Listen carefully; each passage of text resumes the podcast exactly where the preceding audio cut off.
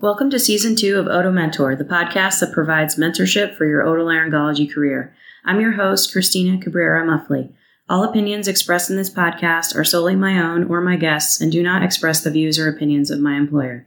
If you enjoy this podcast, please rate it and leave a review. Also, spread the mentorship and tell all your friends. This is season two, episode eight The Underrepresented Minority Experience in Otolaryngology, part two.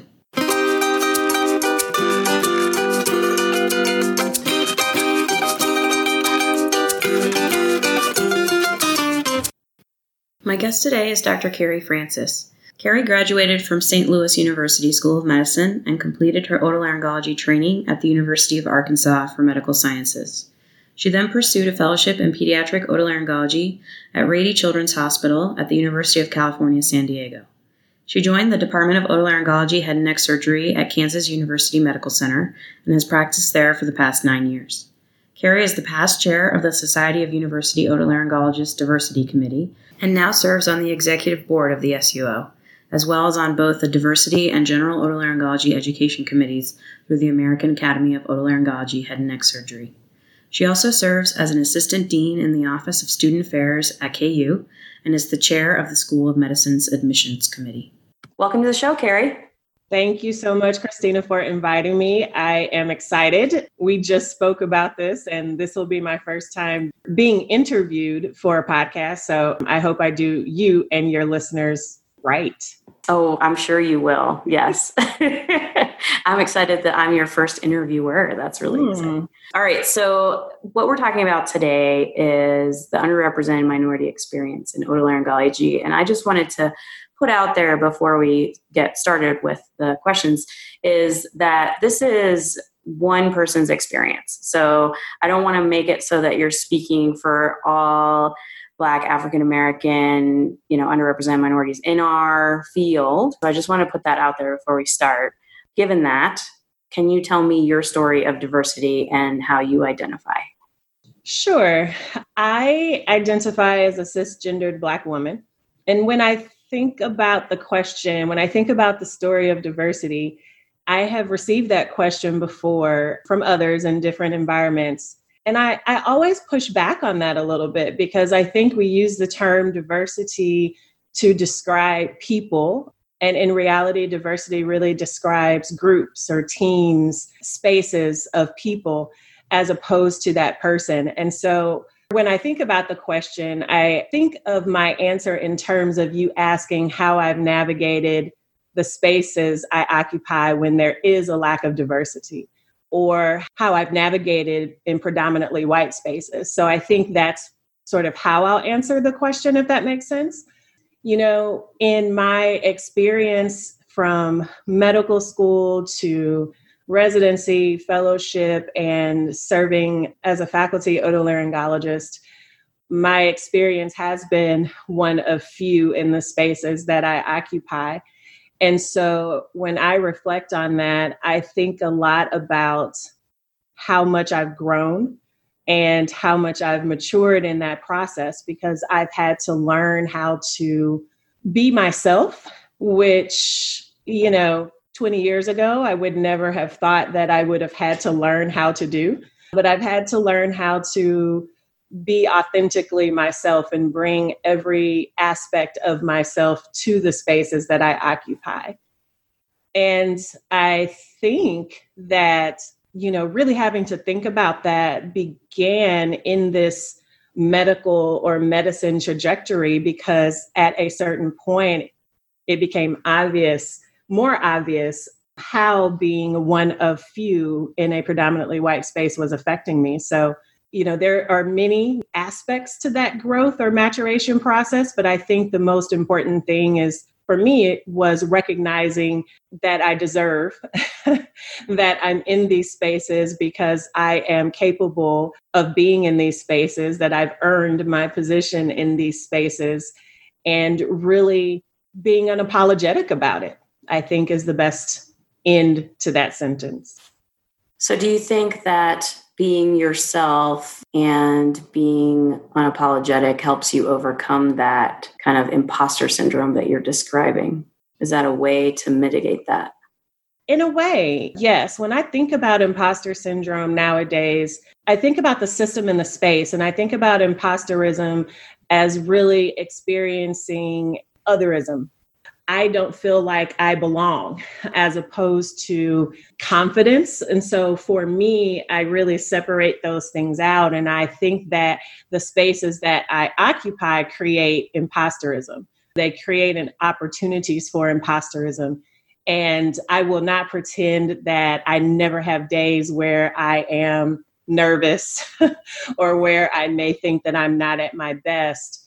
But I always reflect back, or nowadays, I really try to reflect back on my strengths, reflect back on the evidence, my CV, the people that I know, the kindness that I that I bring, my values, all of those things that are a part of me that have helped me succeed and that continue to support me on a regular basis. And so when those feelings start to creep in, I really try to take a step back and get factual and get very specific and pump myself up, for lack of a better way to describe it. Yeah.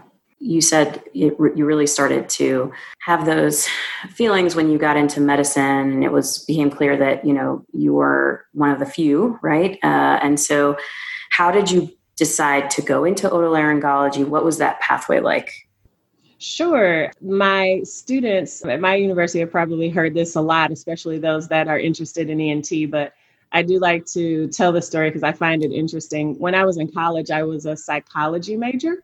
So when I entered medical school, psychiatry was what I wanted to do because I loved all of the aspects of my undergraduate education and I didn't know much of what else was out there in medicine. And so this was something that I felt like I was drawn to. And at my medical school, we did anatomy first. And so I think it was like a six or eight week course and I loved it. I loved every single part of gross anatomy. I loved dissection. I loved looking at slides under the microscope from dissection, whatever we were learning, using my hands, all of those skills involved there. And by the time I finished that anatomy course, I decided I wanted to become a pathologist and that I was going to do forensic pathology. I was going to save the world one autopsy at a time. Um, and it just so happened that the course director took an interest in me, sort of recognized my interest in anatomy, and pulled me to the side and was like, Oh no, I think you're a surgeon and I think you should do surgery. And I was like, Nah, I want to do pathology. I just kind of, you know, this is where I feel comfortable, I'm safe. And he really pushed me to explore the options that were out there outside of what I knew or the box that I had already created for myself.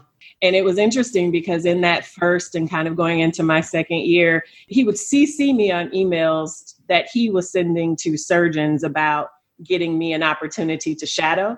So even at that point, I hadn't really jumped on the surgery bandwagon. But of course, when a faculty member says that Carrie is showing up in your clinic at two o'clock on Friday, then I really didn't have any choices in the matter.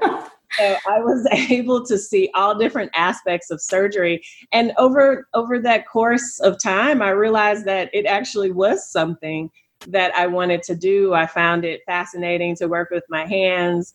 I liked the camaraderie in the operating room, all of those things. And as I sort of rotated around the surgery shadowing rounds, I really felt connected to the otolaryngology department and at some point I was like, okay, this is it. This is this is what I'm going to do for the rest of my life. So I kind of had an interesting path, but one that I have never looked back on and wished had gone in a different direction. That's a great story. So, how did you then decide that you wanted to do pediatric otolaryngology? Not as interesting, but I, okay. still, I still look back on it as one of the best decisions that I made. I enjoyed residency. Well, I enjoy what I do. And residency was very difficult, but I enjoyed the cases. I enjoyed the pathology. I enjoyed the the patients, and I really couldn't decide on what one thing that I wanted to do when I finished. And I guess I should precede that by saying that in my mind at the time, I knew I wanted to do academics because I wanted to be in a hospital setting. I wanted to work with learners. I enjoyed the consults and the learning I got from different services.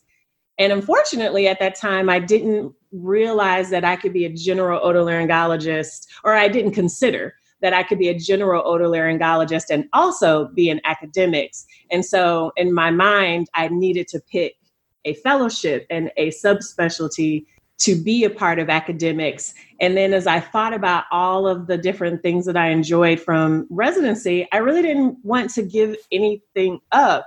And so as I searched and understood more about pediatric ENT, though the pathologies are different and it's not completely the same as adult medicine, I was still able to do laryngology. I was still able to do head neck oncology. I was still able to do soft tissue surgeries and so I found that to be very interesting and something that would allow me to really keep all of the interests I had from residency. You know, now 10 years later, my clinical practice has changed, but I still think it was the best decision that I could have made for my future. Great. So, along that way, through the training, did you ever feel like someone or feel discouraged in general from pursuing otolaryngology, pursuing pediatric otolaryngology, medicine in general related to being a person of color?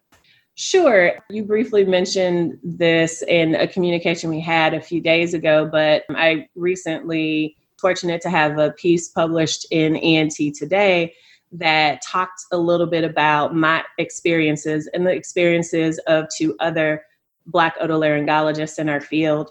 One of the most significant experiences I had was pretty specific to the intersection of being a woman and also being Black. And I remember during medical school at one point, I was discouraged from pursuing surgery, any surgical subspecialty, or pursuing surgery in general because I was Black and I was a single woman. And the comment was along the lines of, as a Black woman surgeon, it would be difficult for you to find a Black man who is at your level, as well as something specific to being a woman, in that marriages don't last for women in surgery. And so those things I took with me. But I was also very fortunate to have supportive family and probably even more importantly, supportive friends that really helped me wipe that completely from my mind as some sort of serious opposition for me to pursuing what I had decided I wanted to pursue. So, yeah, that's probably the most significant discouragement that I have had. But I also recognize that discouragement can come in smaller bites and it can be just as impactful.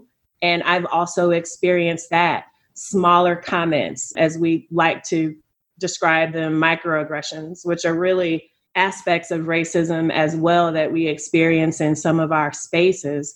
And so having a team of people around me that have my best interests at heart in the way that they can encourage me, in the way that they can challenge me, in the way that they can help me move past fears or discouragement has really been one of the most important things that I've had to become successful and to be in the place that I am today.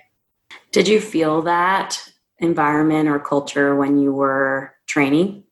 I have thought about this, and I feel like during the time that I was training, I was focused on training. You know, residency is was difficult it was a time where I needed to gain as much knowledge, experience, and technical expertise. I also recognized that at that point, I had already experienced being Black in a predominantly white space. And so I had better skills to navigate that. And sometimes I think about whether or not that's a positive or a negative. It was positive because it allowed me to complete what I needed to complete to get to the next level. But there's also, you know, lasting impacts of not always being around others who looked like me or who would experience similar things. And I will say, I was very fortunate in my opinion, in that I had residency mates who were not white. And so there was not a sense of being alone for all five years of my residency, which was important to me, even if it wasn't necessarily conversations that were had all the time or every day. And the GME experience during my residency also provided great support. I'm still very close friends with other Black residents from different specialties from my residency time. And so we were able to support each other. I remember in residency, probably the most significant personal experience that I had was that my grandfather passed away. And it was a process that was not unexpected, but I was really struggling with a lot of guilt because I wanted to be home during some of those last moments and I wasn't able to. There was a conversation among myself and my family. You know, this is happening.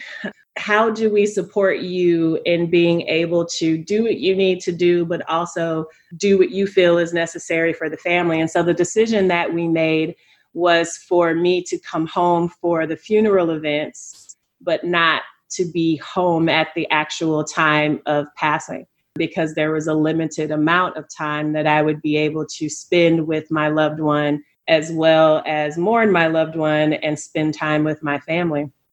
And so I received that text in the middle of the day from my father that my grandfather had passed, that my family was there with him, and that the passing went as he would have wanted and how we discussed as a family.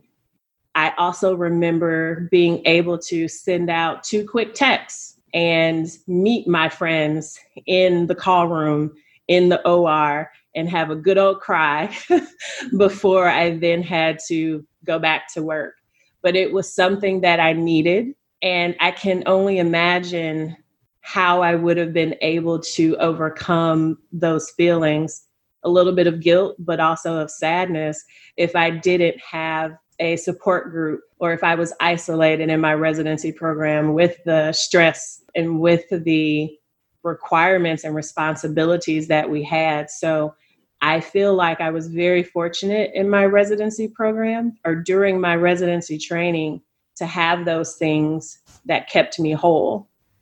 So, on the flip side of that, were there ever times where a colleague made you uncomfortable due to bias? Yeah. yes, the answer to that is yes. And, you know, I briefly touched on it earlier, but microaggressions, implicit, explicit bias, those are all harmful. Sometimes I think we focus too much on the, you know, the elements that are just so egregious that we don't spend enough time focusing on the elements that can be daily, weekly, or monthly shallow cuts that can also cause long lasting harm, long lasting trauma and pain. And yeah, you know, I've been mistaken for other Black people.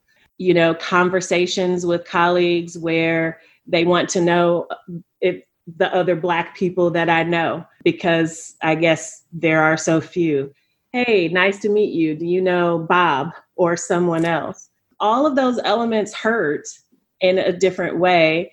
And some of them are small, but they do, that is what we call culture. That is the experience that people have, that I have had in the spaces that I occupy. And it's never a great feeling. Unfortunately, it's one that I know how to navigate well but it's certainly something that I wish I didn't have to navigate. Sure. What about patients? Have you ever had a situation where a patient made you feel uncomfortable due to something they said or the way they acted or? Yeah, in the last 6 months I would say one of the experiences that I have discussed on many occasions was a patient who called to complain about the care that they had received because they felt that I was pushing a Black agenda on them during the clinic visit. And that came from in the clinic room, there was a magazine and I think it was during Black History Month, perhaps, and it had on it, I honestly don't even remember. It might have been uh, Martin Luther King Jr. There was wordage that suggested that Black Lives Matter, I believe, was was on the cover as well.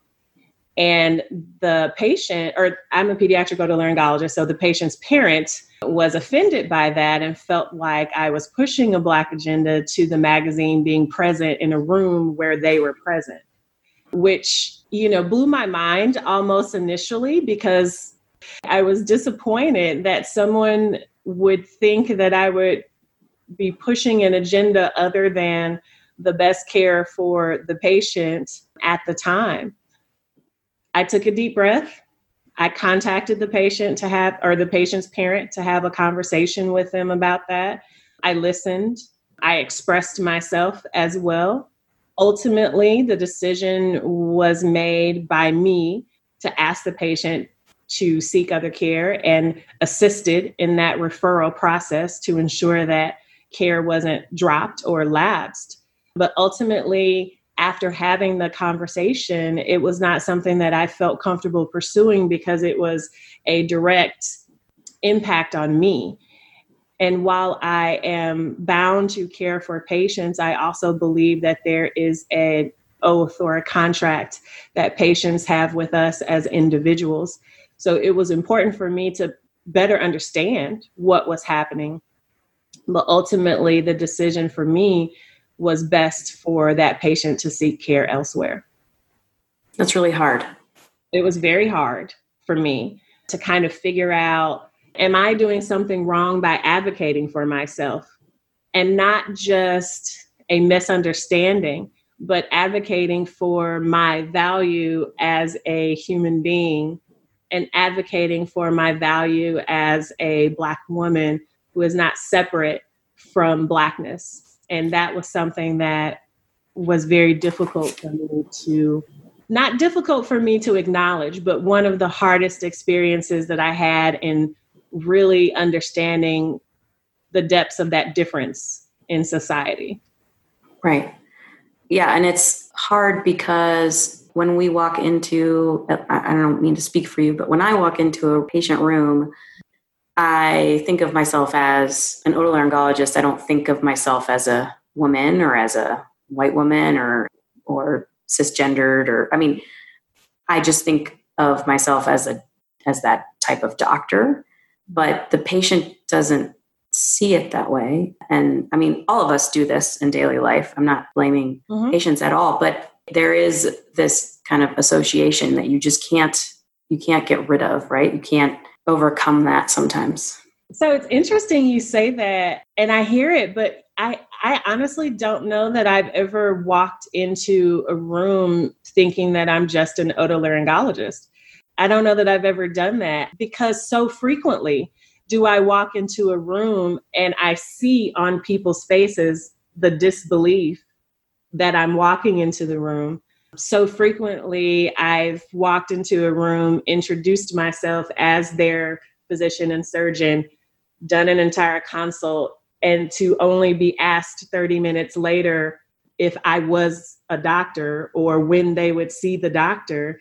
I can't remember a time where I haven't walked in as all of that or have walked into a room just for me just as an otolaryngologist. So I think that's interesting.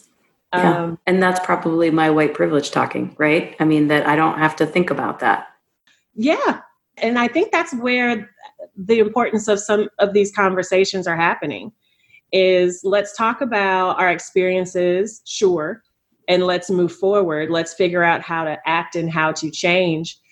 But being able to have the dialogue about it because yeah for me i've never walked in and not walked in as a dr francis also a black otolaryngologist. Yeah.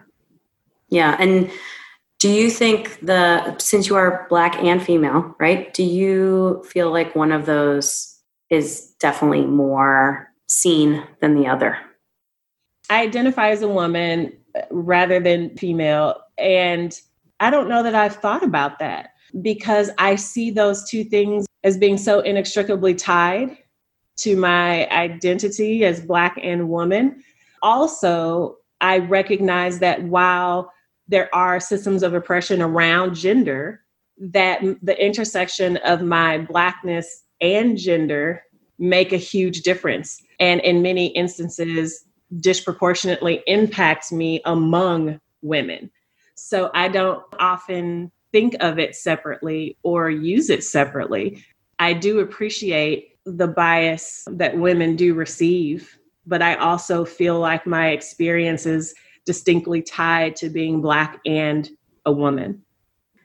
You have done a lot in our field to drive forward underrepresented minorities to come into our field, to have retention in our field, support in our field. So, how has that driven your national opportunities that you've sought in academic medicine? A sociologist on Twitter over the last month, there was a discussion or a thread about how people who are underrepresented in their spaces, and in this case, medicine, are hyper visible and invisible at the same time. So you perhaps are hyper visible physically in a space where you may be the only person of color, and then almost invisible in discussions, perhaps about systems, policies, norms, all of those things that create opportunity. And it took a while for me to figure out exactly where my place was in that regarding leadership and as you mentioned academic pursuits and involvement in national organizations and things like that i don't respond as positively to the word diversity as much as i do equity and inclusion. And i think that really helped me sort of navigate the spaces that i wanted to be in or how i wanted to impact those spaces. The focus really must be on inclusion, the experience that people have, and equity, recognizing our history, recognizing our current systems that sort of create the opportunities for a lack of diversity in our teams. And so I really try to impact culture change. And so that has really helped me identifying that as as a passion has really helped me sort of find the lanes that I wanted to stay in or expand and explore. And I really think that has pushed me to do those things and has helped me has helped me lead and has really helped create an opportunity for me to have leadership positions that will impact others. Yeah, because it's so important to say this isn't about a quota, right? This is about equity and, and not leaving talent on the table and having patients feel like our group of otolaryngologists serving them is similar to them and look like them reflecting the community. And it, it and i think that that's important for otolaryngology as well for all specialties. But you know folks who are underrepresented in medicine can impact their communities beyond being primary care physicians. And primary care physicians are needed. Primary care physicians are very important. But often i don't think that as specialties we spend enough time really showcasing how our specialties our subspecialties can impact communities and yeah. so i think that is an area of how we also recruit and then culture the experience people have in spaces is how you retain faculty it's how you retain students who are underrepresented to matriculate, progress, and get through a process to the next step, to the next stage in their careers. Yeah. So, how much of the pipeline issue do you think is related to lower percentage of people of color have even thought about becoming a doctor? Have you know are the first people in their family to go to medical school, sometimes to go to college, and so this idea of primary care seems appealing because it's much more common. It's not kind of this subspecialty, subspecialty. How much do you think that plays into it? And how do we overcome that? I think we have to also think about the doors or the challenges that we create in our field, you know, as far as preventing that pipeline from extending to otolaryngology. I agree, primary care is the majority of your clinical clerkships. Oftentimes, students see primary care physicians early on in their medical school careers. And so, you know, one thing that we've worked on at my institution and many others, as I've been a part of groups and committees across the country in otolaryngology, are becoming a lot more involved early on in medicine, you know, making sure that students, all of our students, see otolaryngologists, that all of our students are able to see someone who is doing something else that they may have an interest in. And so I don't know that all of the pressure is on the med school pipeline as it is some of the responsibility is ours to jump in and be intentional about seeking out people. And sometimes I think that is where we fail. We're a competitive specialty it's very easy to just wait for people to come to us. And in those instances, it's easy to create a homogenous group based on who you know, based on the fortune of being able to do research or being introduced to someone.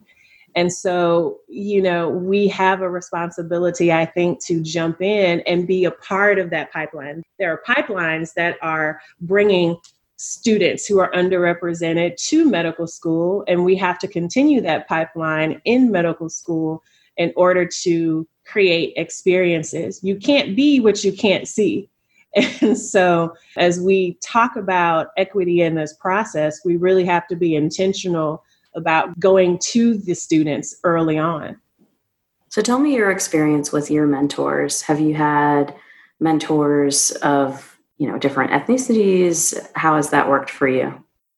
Yeah i got all sorts of mentors and i've been very fortunate at times to have people reach out to me early on in my career or my journey in medicine. And then of course i've had to learn how to reach out to people to really figure out what i needed and that was part of understanding who i was right? And so that that maturation process also helps with identifying mentors people who can be coaches and sponsors of course.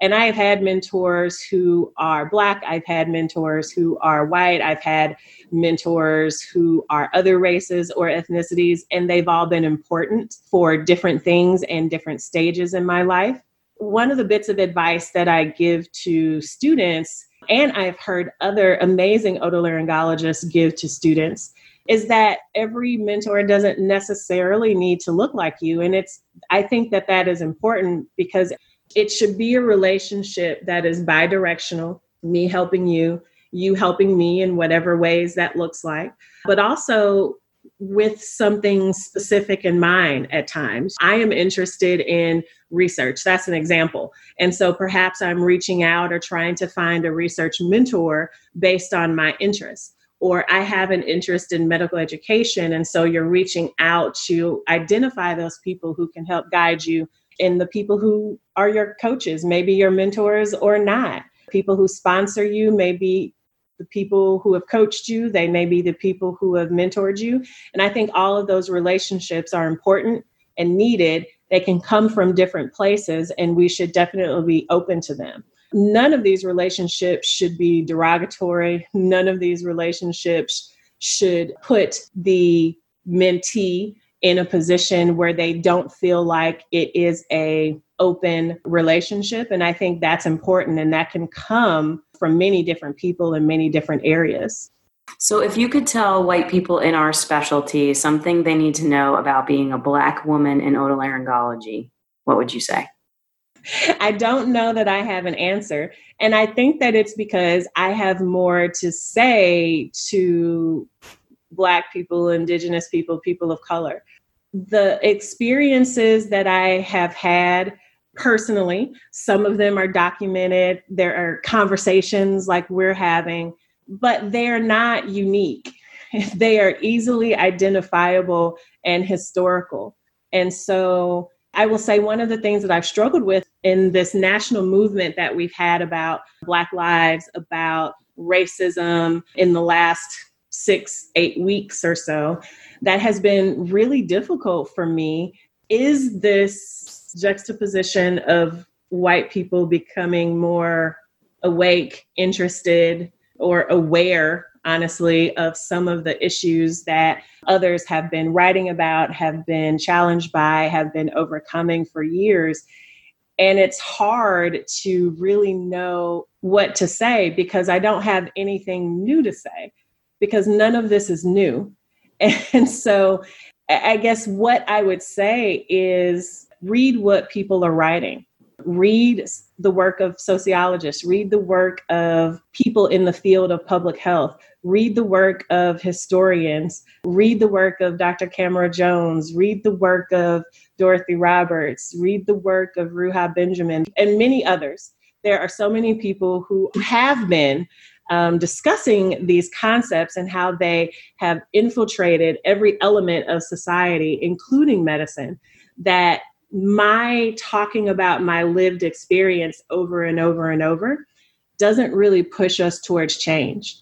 Having conversations that stop at guilt or fragility do not push us towards change. And pushing us towards change, I believe, really starts with a historical understanding and continuing to gain knowledge, the same way we do with anything else in medicine. So when I'm ready to learn a new technique, if there's a pathology that I'm unfamiliar with or haven't seen in a while, I read. I, I see what's out there. I see who's doing the work in that, and I really try to educate myself. These are all things that we know how to do. We just have to do them. Yeah. Well, and it's also taxing on you to always be the person talking about this when, you know, someone can go read a book about.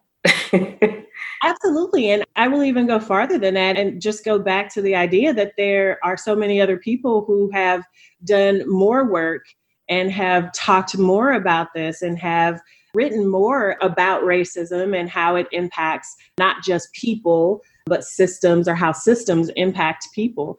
And so there are just so many people who are doing this that have been ignored for decades. And it's important that that work is promoted because that work is often foundational for everything that comes next. Do you think there's something about the last two months of protests and continued discussions that is going to lead to permanent change? Do you see something different this time? I'm hesitant to say yes. I feel like my answer is hit me up in six months and then where we are. Yeah. Um, you know, I I already hear people say that they're tired of having these conversations. I definitely hear people talk about having more conversations and what books they're reading or what information that they're consuming. But what I rarely am hearing is action. What are the actions that are happening? What are the actions that are being developed towards some outcome or goal? That's not what I'm hearing right now in many spaces. And so I'm hopeful, but I don't know that I can honestly say that I think permanent change is coming. I think that we'll only know with time. We've been here before. I do feel like the mood is different. I will say that. I'm just not sure I feel longevity at this point. Only time will tell. Yeah. So, if you had to do everything over again, become a pediatric otolaryngologist all over, would you do it again? Absolutely. I love what I do. ENT is part of my story, so is my Blackness. Both have played a significant part in where I am today, and I don't know that I would be where I am today without ENT, and I definitely know I wouldn't be where I am today without truly leaning into who I am authentically. Is there anything else you want to add? No, honestly. Thank you for inviting me. I enjoyed having the conversation with you, and I hope that your listeners will enjoy this conversation as well. Yes, thank you so much. It's been really my pleasure. Thanks for listening. If you enjoyed this podcast, leave me a review or go to my show notes page to let me know your thoughts. There is a brief survey to help me improve the quality of this podcast. Wishing you success and joy.